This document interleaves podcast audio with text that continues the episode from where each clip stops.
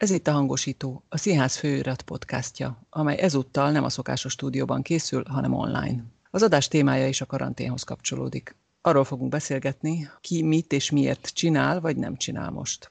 A vendégek Ladányi Andrea Barcelonából, Lánganna Mária és Ördög Tamás pedig Budapestről.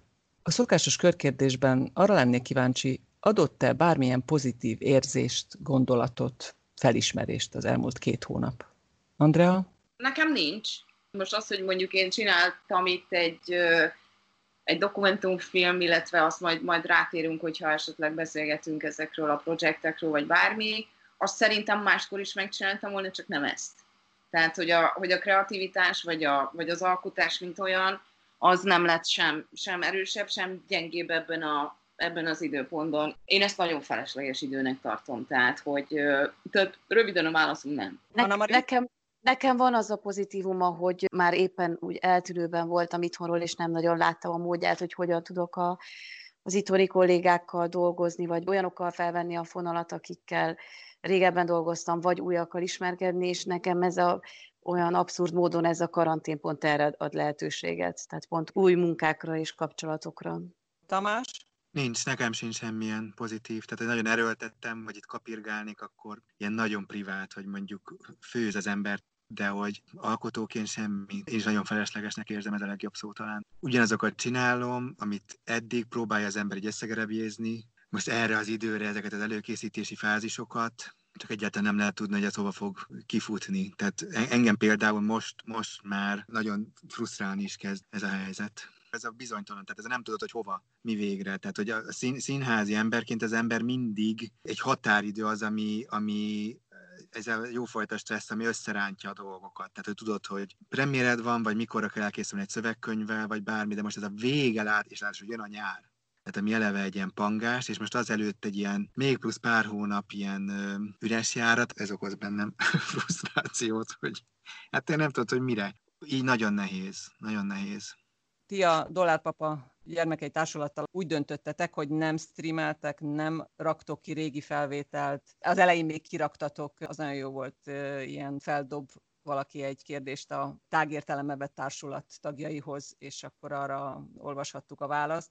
De most, most ez sincs.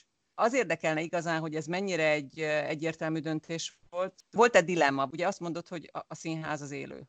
Mindétől kezdve, ami nem élő, az nem színház volt dilemma, mert amikor az egészbe egy belecsusszantunk, akkor nem tudta az ember, hogy mibe csúszik bele. Nem is akkor volt szerintem leginkább a dilemma, de ezek nem az én személyes döntéseim, az egészet kisvégemőkével csináljuk ketten, tehát még ilyen döntéseket ketten hozunk meg, és például az a kérdezéses játék, amit említettél, az emőkének volt az ötlete, de ő alapvetően egy nagy kérdező, lételme, hogy kérdezzen, ez innen jött, hogy neki lett ez az ötlete, de azt, hogy streameljünk vagy ne streameljünk, az tehát nagyon sok praktikus oka is van ennek, például a Trafónak ugye van ez a Seat sorozata, amivel minket is megkerestek, hogy ott akkor le lehetne adni egy előadásunkat. Most ez rengeteg kérdést vett fel, hogy most olyan előadást tegyünk elérhetővé, amit amúgy még szeretnénk műsoron tartani.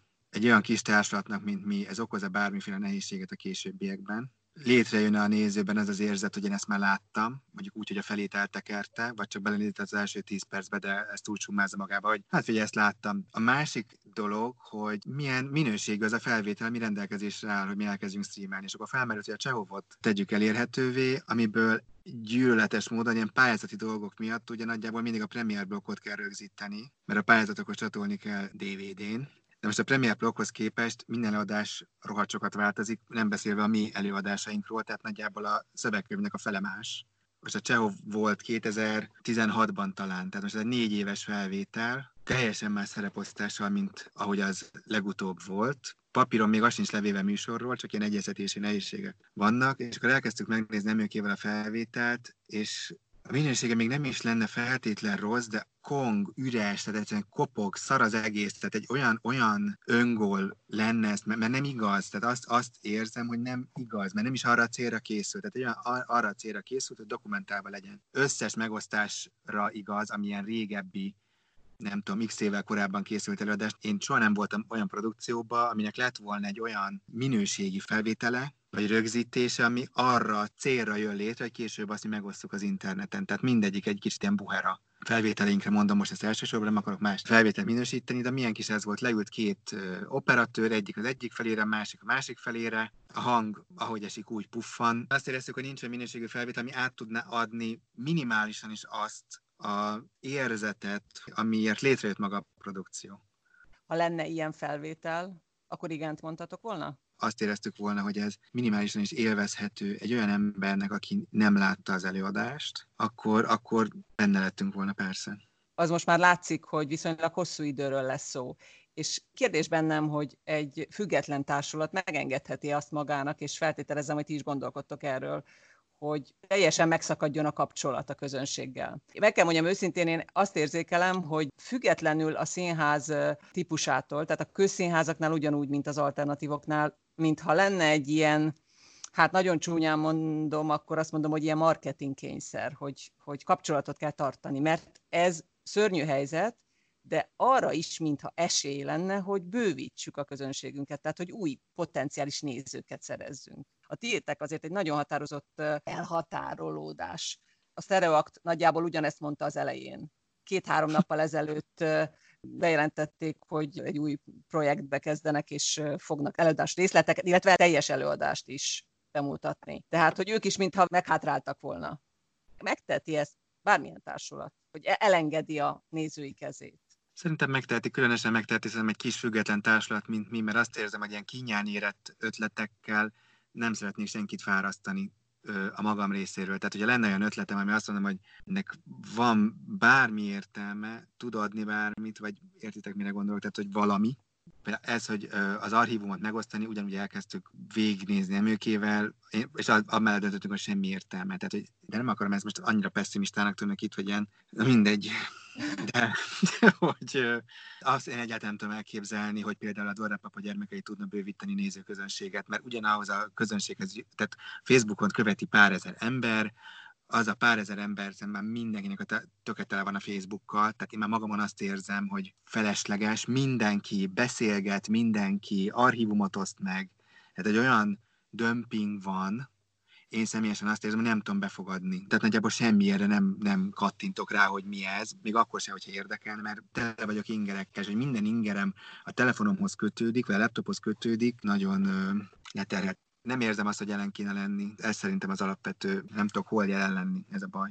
Anna Mari, te a Bécsi Burgteáterbe szerződtél tavaly. Ez a gyakorlatban két laki életet jelentett márciusig? Én itthon élek, és amikor, amikor próbaidőszakon van, akkor többet vagyok ott, de azt is amennyire csak lehet ingázással oldom meg, mert az én életem központja egyértelműen Budapesten van, a gyerekeim, a, a magánéletem, tehát minden család, minden ideköt, és ezen nem is akartam változtatni, úgyhogy, úgyhogy mint egy vendégmunkás én, én járok Bécsbe dolgozni, ami még pont az a távolság, ami így még, még hát erőfeszítés árán, de megoldható. Én abban a szerencsés helyzetben voltam, a Tomival ellentétben, aki, akinek próba folyamat közepén ütött be a krach, hogy én pont végeztem, a két produkcióval, amiben játszom, olyannyira végeztem, hogy már az előadások zömele is ment. Tehát nekem március közepén az volt erőle ráthatólag a, az életem, hogy, hogy játszom havi négy-öt előadást Bécsben, turnézgatok a Protonnal, néhányat, de alapvetően én arra készültem, hogy itthon leszek, és,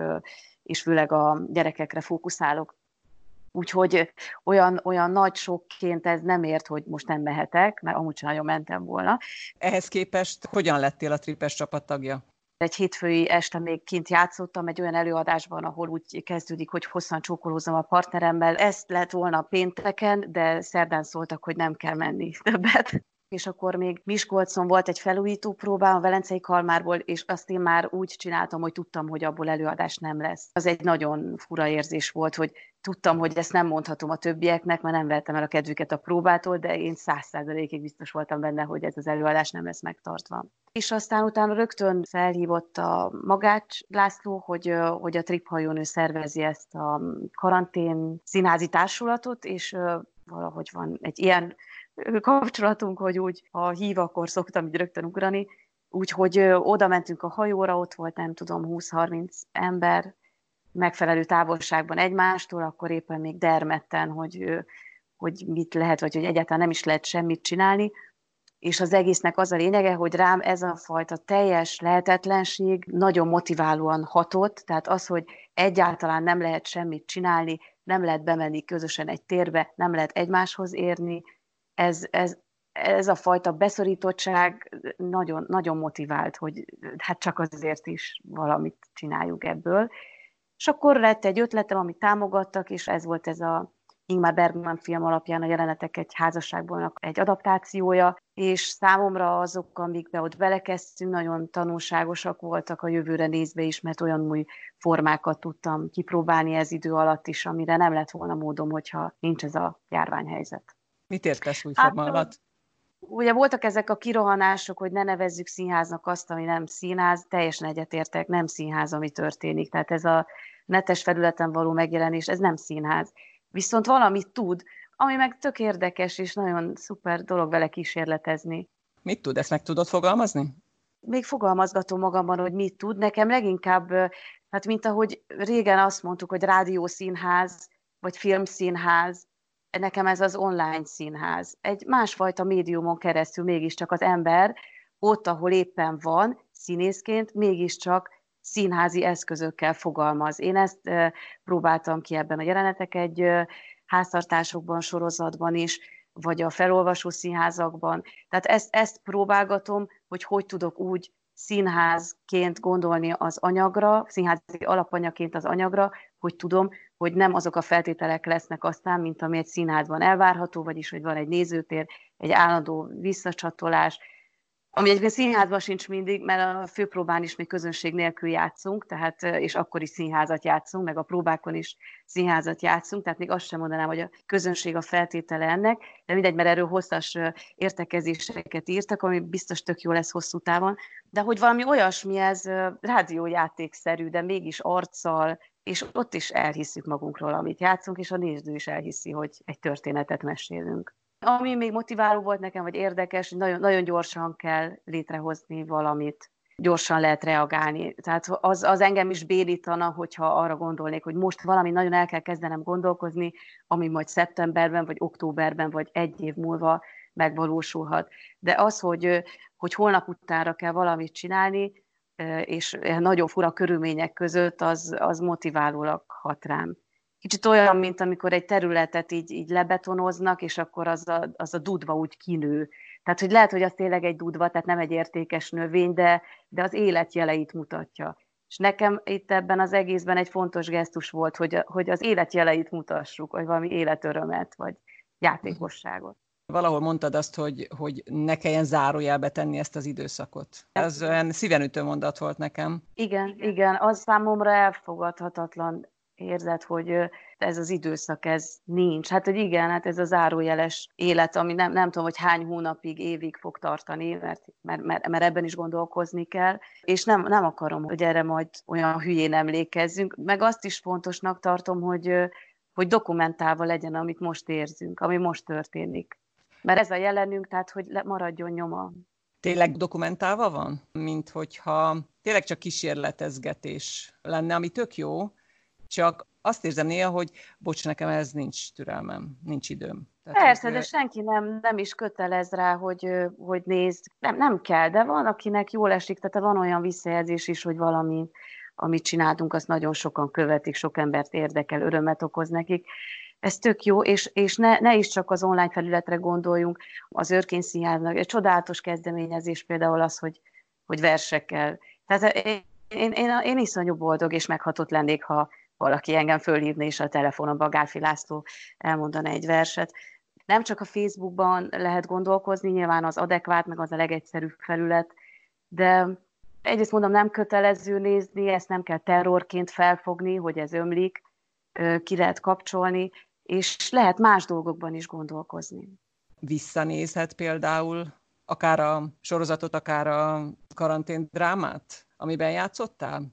Ez persze még valószínűleg korai eldönteni, de hogy tényleg nyoma van ezekben az alkotásokban a mostani pillanatnak, ahogy érzed magad, amik járnak benned?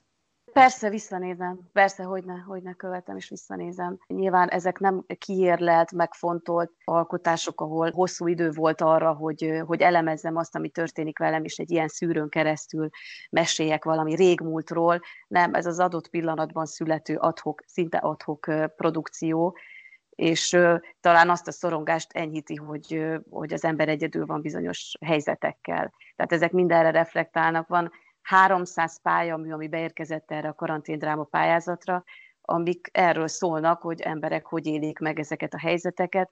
Ezek is pikpak gyorsan íródtak. Nem az a lényeg most itt talán, hogy hihetetlenül izgalmas és egyedi és elképesztő minőségű művek jöjjenek létre, hanem próbálkozások legyenek, kedve legyen az embereknek bármit megfogalmazni. Tehát, hogy nem is feltétlenül az örökérvényűséget kell számon kérni rajtuk. Nem hiszem, nem, nem, nem. Én azt gondolom, hogy az a fajta dolog, ami az elején el, elindult, és nevezzük azt humánusnak, karitatívnak, stb. Tehát, hogy a színészek mindenki elkezdett felolvasni, szavolni, énekelni.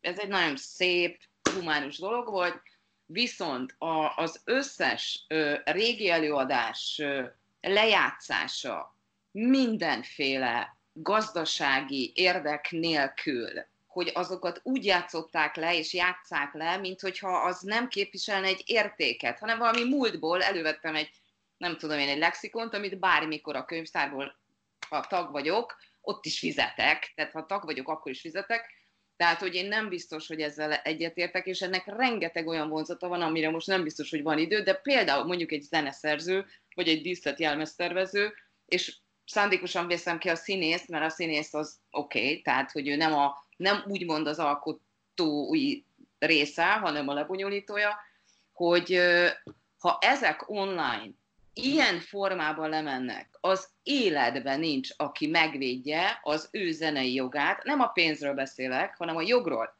Tehát ha azt valaki felhasználja utána, akkor most ebbe az őrületes, fantasztikus, karitatív lendületbe soha senkitől sem beperelni, sem számon kérni nem tudja, hogy az egyébként az ő zenéje volt, és hogy ő egyébként ehhez hozzájárult. Én személy szerint ezzel nem biztos, hogy tudok azonosulni, és egyetértek vele szerintem mentálisan mindenki a más, más szinten. Tehát akinek gyereke van, az is tuti, hogy teljesen máshogy éli meg, legyen, az, most beszéljünk csak a művészemberekről, tehát, hogy az teljesen normális, hogy mondjuk nem mindenki reagál kreatívan, vagy, vagy érez motivációt, amikor pont az idő nincs megmondva. Tehát időtlen, és olyan, olyan helyzetbe van hozva mindenki, hogy a teljes önállósága van megállítva. De minden szinten. Jelen pillanatban senki nem azt csinál, amit szeretne, vagy amilyen az ő habitusa, gondolata, stb. Ha valakik érdekeskednek, elfogadom a jelenbe, tehát hogy mondjuk egy, egy bármilyen ö, játék, vagy megpróbálnak színházi előadást csinálni, abszolút elfogadom, de azt sem akarom ingyen nézni. Nyugat-Európában, Amerikában 20 éve van, az online leszönök, a tánctól a zeneoktatásig, a stb. stb. Ennek megvan a formája. A színház az ugye eddig így nem nagyon volt, de az érték.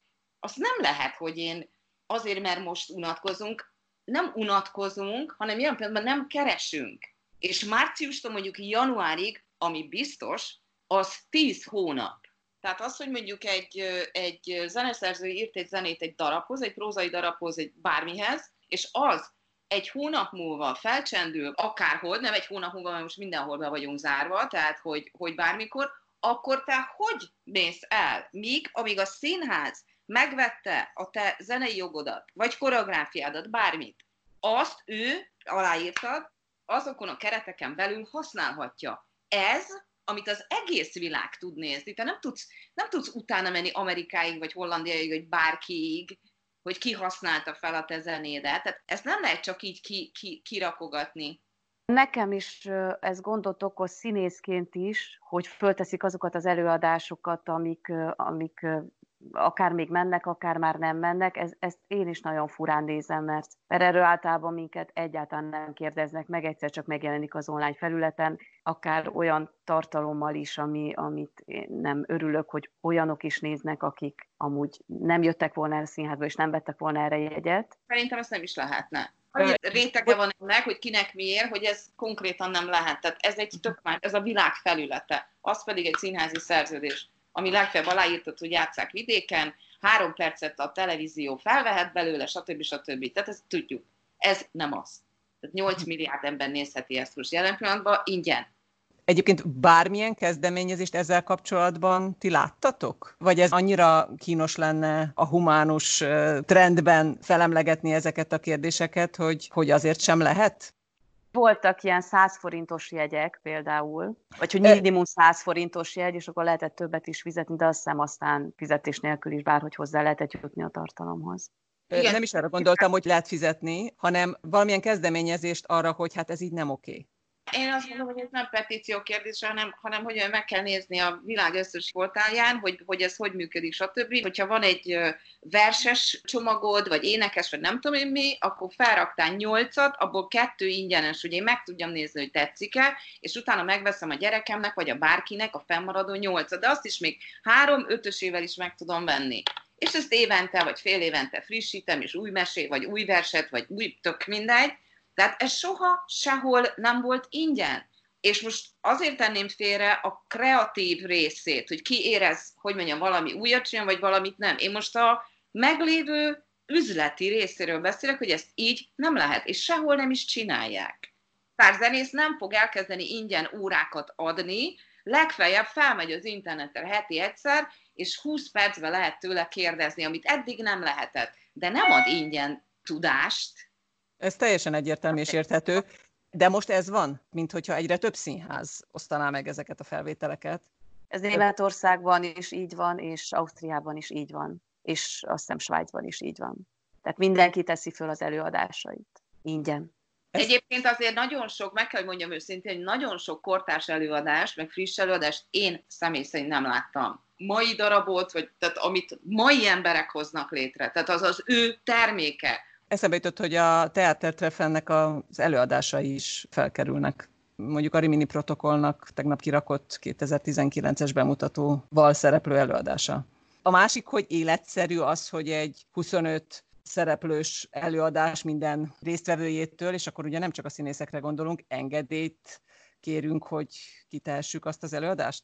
Szerintem ez... feltétlen. Tehát, hogy mondjam, ez egy, ez egy morális etikai kérdés. Ez az egy más kérdés, hogy valószínűleg 80-100 százalékban az alkotók azt fogják mondani, hogy természetesen, mert most épp nagyon nagy krízisben vagyunk. Anna Mari, ha megkérdeztek volna, akkor mondtál volna nemet? Hát akkor legalább lett volna lehetőségem elgondolkozni rajta. Így már csak így utólag bekengtem ezen, hogy vagy, vagy, vagy, vagy lett olyan fura, tehát nem is amikor fölkerült, mert, mert hirtelen nagyon nehéz. Ez egy annyira új jelenség, hogy nincs, nincs azonnal a zsebemben a véleményem, csak egy fura érzet van, és akkor idő kell, hogy megfogalmazzam. Na, nagyon szuper lenne erről beszélgetni, vagy, vagy nagyon örülök, hogy ez fölmerült most, mint téma, és talán akkor ez elindít valamiféle vitát erről. De azt is el tudod képzelni, hogy most nemet mondanál? Igen. Nem tud az a minőség megvalósulni, nem erre a felületre készült, nem ugyanaz az élmény. Tehát úgy el tudom képzelni, hogy, hogy egy felvétellel beülök egy bármilyen osztályba vagy közösség elé, és együtt megnézzük és beszélgetünk róla de az, hogy ezt úgy tekinteni, hogy ez az előadás, az nem igaz. Ez az, amit a Tamás is mond, ez egyszerűen nem igaz. És rossz helyzetbe hozza az alkotókat is, mert nem ezt csináltuk, ez nem így néz ki. Egyébként erről ti egymás között beszéltetek? A szakmából mondjuk. Nincsenek nagy beszélgetések, azon kívül, amit az Andra is mondta, hát én is, a Tom is itt nevelünk két, ő, hát ő ott, én meg itt, nem egy lakásban, de két-két gyereket. Tehát minket is érint ez a napi 24 órás elfoglaltság, és akkor az ember abban próbál dolgozni is, meg haladni a dolgaival, tehát hogy annyira, annyira nagy, nagyon komoly diskurzusok ez ebben a témában, nekem még nem fértek bele, ezért is nagyon örülök, hogy most így, hogy nyugodtan itt ülünk másfél órát, ez végre fölmerült egyetértem, még egy olyan jutott közbe eszembe, hogy még érzek még egy olyan kártékony dolgot is ebbe, hogy a művész pozíciója ma a magyar társadalomban. Tehát szerintem az eleve nagyon rossz pozícióban van. Egy nagyon alulértékelt szerep művésznek lenni. Ez évek óta nagyon durván roncsolódik és süllyed le. És ez a hullám szerintem még egy, most akkor nem mondom, hogy utolsó döfés, de egy döfés még ebben. Tehát ez a szavaljál már ingyen valamit ezen a kiállítás megítón, olvassál már fel, zsűrizzél már egy kicsit itt, és ami van évek óta ingyen, tehát ez a, ez a fajta hozzáállás a művészekhez, ez most ettől a Óne Zsinór megosztástól még ezt az érzetet erősíti a társadalomban, és a befogadói oldalban, hogy hát basszus, hát ezeket tudnak itt szavalni, hát nézd meg, unatkozik otthon szélsőségesen fogalmazok, de hogy e, ez szerintem még egy nagyon kártékony dolog tud lenni, hogyha elmúlik ez az egész szar, mert akkor ez a szerep rögzülni tud. Ez a mindenre ingyen kapható, bohóc. ingyen kapható, ingyen bohóc, igen. Igen, tehát aki szórakoztat. És ez például a színházak eszméletlen rosszat is tud tenni. Amikor eleve megvan ez a szórakoztató hullám Magyarországon, az az utóbbi években, független területen és közszínházakban egyaránt, most ez, ez, ez még, még, még inkább megvan, és ráadásul ugye milyen pályázatokat kiírnak most ebbe az utóbbi időszakba, ez olyan szinten sokkoló, tehát ugyanez az a menjél a vidéki könyvtárba szavalni, és téged előre kifizetnek. Tehát amikor én elolvasom ezt a pályázatot, egyszerűen én azt éreztem, hogy, hogy eljutottam egy határig. Hogy ez hova, mi, a, mi az irány. És be volt lengetve napokkal korábban, hogy egy milliárd forint lesz a független művészeknek szétosztva, és utána kijött a pályázat, hogy mit kell azért tenni, mi az elvárás, az, az nekem sokkoló volt teljesen. Tehát ugy, és ugyanezt a hullámot viszi tovább nekem ez a szavalok, énekelek, előadok.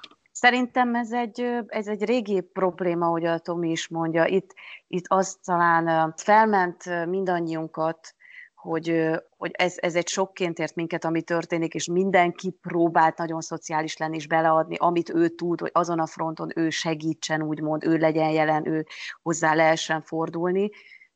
Nyilván az ember egy idő után ebből felébred, meg látja, hogy, hogy ennek mik a hátulütői, de, de ezt a kezdeti lelkesedést, ezt azért ezzel felmenteném, hogy volt, aki, aki bevásárolt a szomszédjának, volt, aki verset mondott, tehát hogy, hogy mindenkiben volt egy ilyen buzgalom, hogy most valamit tegyünk. Tehát ez nyilván majd mondom normalizálódni fog. Ettől függetlenül, amit a Tomi mond, hogy tényleg egy kicsit ilyen rossz értelemben vett udvari bolondok vagyunk, mert annak lenne egy nagyon szép jelentése is, hogy az ember mindent mond, amit gondol, de, de van ez a nem veszünk titeket komolyan, aranyosak vagytok, ugráljatok, hát hogy, hogy, hogy ez, ez egy régi probléma. Ez most tényleg mindenkihez eljut. Tehát nem úgy, mint mondjuk a Trafóban egy előadás, aki oda eljön, az a 40 ember fel a stúdióba, az, ahhoz a 40 emberhez jut el. De az, hogy ez kilökődik a netre, ez tényleg bárkihez eljut, ez sokkal szélesebb réteghez, ez lesz az, ami van, ez marad meg, vagy ez, ez az, ami a tömegekhez eljut. Egy kicsit térjünk vissza Andrea karantén projektjéhez. Te ugye évek óta Barcelonában élsz, és rögtön a karantén elején belekezdtél valami újba a saját teraszodon. Az első este, amikor ugye be, bejöttünk a karanténba, és itt 5,6 millió ember minden este 8 órakor tapsol, és az első alkalommal ez olyan olyan megrázó volt, és mélyre ment, de az egész jelenség. Tehát, hogy ugye én az egész életemet úgy töltöttem el, hogy tapsolnak nekem. A taps az az öröm. Ez a taps, ez nem nekem szól. Ez a taps, ez olyan drámai, hogy még életemben nem hallottam. És az első reakcióm az volt, még nem táncoltam 5 millió embernek, és akkor eldöntöttem, hogy minden este táncolni fogok, improvizálni. Senki nem lát, mert ez a tetőterasz, tehát senkinek. Ez a dolog, ez így elindult, ez minden este, hogyha ömlött az eső, akkor is megcsináltam, nagyon hideg volt, akkor is megcsináltam, és mit a nyolc utcára ide lakik a Vánkiákos nevű grafikus, aki minden este megkapta ezt az egyperces anyagot. Akkor ezt már tudtad, hogy ki is rakod? Ezt a felvételt? Azt én elhatároztam, hiszen ez önmagában egy dokumentumfilm, ez egy művészi alkotás, ez egy re- reakció erre a jelenre, ami önmagát képviseli, és az én érzetem. Tehát, hogy ez is egy nagyon furcsa dolog, tehát ezt senki nem látja, ahogy most sem egy színész nem látja senki a színészeket. Én már akkor tudtam, hogy, hogy ebből egy dokumentumfilmet fogok csinálni, tehát ebből mindenképpen hogy mondjam, egy olyan terméket kell létrehozzak, ami lenyomata ennek a történelmi pillanatnak, amit megélünk, vagy meg érzelmi, meg mindenféle, és akkor a felétől körülbelül elkezdtem, elkezdtem festeni, mert az már egy régi projektünk volt az Ákosra, hogy én a testemmel festek képeket, ő szórja a festéket, én meg a táncmozdulataim, stb. És akkor azokat elkezdtem festeni, mert akkor gondoltam, hogy egy, mit tudom, akkor megfestek nem tudom én hány képet, akkor majd nyitok itt egy galériát magamnak, és akkor azt felvesztük, és akkor megpróbálom a képeket utána eladni. Az összes dolgomat is az motiválja, hogy egyrészt egy filmet tudjak csinálni, tehát hogy be tudjak nevezni fesztiválra, meg egy dokumentumfilmet, ami színigaz, és hogy valamiből pénzt keressek, ami esetleg a, a képeket, ezeket a képeket el tudom adni. Ugye az Instagramra raktad ki ezeket a videókat, meg fotókat. Hogyha valaki mondjuk a vége felé talált rá az Instagram oldaladra, amikor már minden alkalommal ugye hashtagként is ott van, meg kísírtad, hogy ebből aukció lesz, és majd megnyílik a kiállítás, és meg lehet venni a képeket. Lehet egyszerűen egy ilyen nagyon ügyes gerilla marketing fogásnak is venni az egészet. Miközben ha valaki végignézte utána, és eljutott egészen az első napig, akkor nagyon más volt, legalábbis nekem, például az első nap a felvétele, amikor még tényleg semmi nem volt az egészen. Meg kell mondjam őszintén, bennem is megképződött ez az érzés, hogy, hogy egy kicsit a marketing ízűvé vált a végére. Valamiből Közben... meg kell éljek. Tehát, hogy mondjam, ez egy kreatív, meg egy nagyon, nagyon komoly érzelmi valami volt, ami bekattant az agyamba, természetesen. Tehát amiről az előbb beszéltem, és tényleg nagyon szeretném ezt, hogyha, hogyha, hogyha azok az emberek, akik értékeket ö, hoznak létre, akkor azt ne adják oda. Mert ezzel a dömpinggel, ami van, az embereknek bőven elég lesz a Facebook, a pláza és a Facebook. Az, aki valamit ér, annak muszáj megcsinálni az értékét. Tehát az, hogy marketing, a marketing az az élet.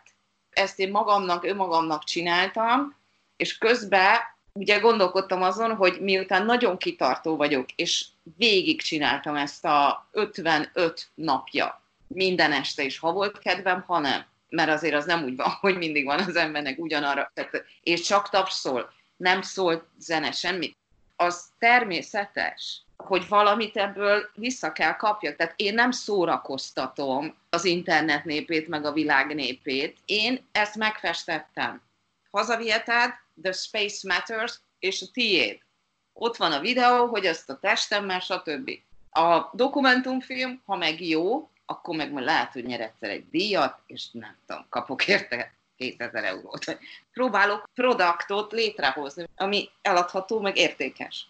Én amikor elolvastam róla, hogy te miket csináltál, és akkor el voltam el, hogy ti kiártatok, ugye... Igen, hát ez lesz az első, ami, ami fog működni. A kis, kis közösségbe szeparáltan lehet ülni, stb. Még sikeresebben fog ez visszajönni tulajdonképpen fel is tette Andrea a kérdést, amit mellesleg én is akartam, hogy ez beugrott-e. Azt mondtad, hogy tervezni most nem lehet, és ez tényleg így van.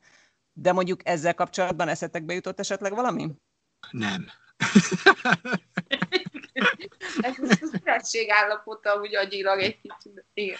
Nem, mert pont az agyaltuk itt, hogy lehet, hogy előbb beindul, mint mondjuk a színház, de mi inkább azon agyaltunk, hogy a trafóba ugye játszunk lent, de inkább fent vagyunk a stúdióban, és ott 37-40 fő a teltház, és hogy, hogy még az, azzal van inkább reményem, de ilyen, ilyen szuper ötletem semmi. Ezer éve akarunk csinálni egy filmet, dollárpapailag egy játékfilmet a Wolfnak a Orlandójából, és akkor, hogy most itt van ez a tökéletes alkalom, hogy hogy ezt elkezdjük, mert azt forgatni például lehetne, és akkor azt valahogy úgy nem ingyen kilőne netre, hanem mint például most szerintem ez nagyon tetszett, hogy a Hajdúszabék csinálták ezt, hogy megvolt a békeidőnek ez a online premier, és akkor lehetett venni rá jegyet, ilyenek a nagyon, vagy engem az érdekel, hogy hogy tudnánk, nem csak a nézőknek a hiánya nagy, hanem az alkotó társaké, vagy barátok itt, hogy az úgy együtt lenni, vagy tehát, hogy alkotni tényleg, ami esetleg azért jön létre most, mert mi egymással már tudunk találkozni, de hogy ez nem reflektál erre a helyzetre egyáltalán, csak kihasználni ezt a helyzetet, hogy most nyíl beütni ilyen projekteket. Azon gondolkodom, hogy mi múlik az, hogy kiből mit hoz ki ez az egész energiában leginkább. Ez most még eldönthetetlen, tehát van, vannak, akik gyorsan reagálnak, vannak, akik lassan, de ez az eredményen semmit nem változtat hogy ki, hogy és mennyi idő alatt dolgozza föl, és mikor tudja azt bármilyen formába önteni, ami történik vele, mindannyiunkkal szerintem intenzíven történnek ezek a dolgok, mindannyian át kell, hogy engedjük magunkon, és mindenkinek más a tempója. Mindannyian másképp reagálunk ezekre a helyzetekre. Mindenki más élethelyzetben is van. Hát egyszerűen ezeket nem lehet összehasonlítani. Szerintem is inkább habitus, tehát én alapvetően lassú ember vagyok, szeretek hosszan, lassan próbálni, tehát hogy nem ez a robbanó alkat vagyok, én, én ilyen különbségeket látok inkább. Tényleg a körülmények, hogy ki, hol van, milyen városban, kikkel van összezárva, kikkel tud találkozni, tehát rengeteg olyan dolog, ami korábban nem számított. Tanulnod kell, vagy azt kell játszanod napi 24 órában, hogy ovóbácsi vagy, mire van energiád, milyen lakásban vagy egyszerűen. Tamás, te azt, hogy kreatív energiákat szabadítana fel benned a helyzetnek bármilyen eleme, azt egyáltalán nem érzed? Én őszintén azon rohadt fáradt vagyok, tehát két nagyon kicsi gyerekkel vagyok bezárva egy lakásba Budapesten. Életem legnehezebb időszakának érzem. Nagyon nehéz fókuszát állapotba kerülni egyáltalán. Ezért mondtam előbb is, hogy nagyon sok ilyen kis tényező múlik most rengeteg dolog, tehát hogy éppen kit hol ért ez. Anna Mari, te ezt mennyire érzed magadon? Neked talán egy kicsit nagyobbak a gyerekeid, azt hiszem. Nekem is az egyik óvodás, a másik kisiskolás, tehát hogy ez azért itt is egy folyamatos szórakoztató ipart kell igen óvodás szinten tolni, vagy az online oktatásban besegítkezni, meg hát van az élet, meg van a folyamatos főzés, valójában az, hogy elvonulok egy kicsit dolgozni, az a szabadság, tehát az a kiszabadulás. Aztán persze, amikor elvállalok valamit, és azt végig kell csinálni, akkor onnantól az, az teherű is válik, mert már az ember ígéretet tesz, akkor abból nem ugrágat ki, be azt végig kell csinálni, és hadd tegyem hozzá, hogy bennem ez is okozott némi lelkismereti problémát, hogy, hogy én azért fölveszem a fizetésemet, úgyhogy nem csinálok semmit, mármint a burgban, úgyhogy ezért is gondoltam, hogy azt nem tehetem meg, hogy nem dolgozom, és hogy azt majd nem forgatom be valamilyen szinten abba a színházba, honnan kapom a fizetést. Így lavírozgatok, hogy ez is legyen, az is legyen, de valahogy még, még mindig úgy ki tudom magam húzni, és akkor valamiket csinálgatni, aminek lehet, hogy hosszú távon lesz majd igazán eredménye, lehet, hogy soha.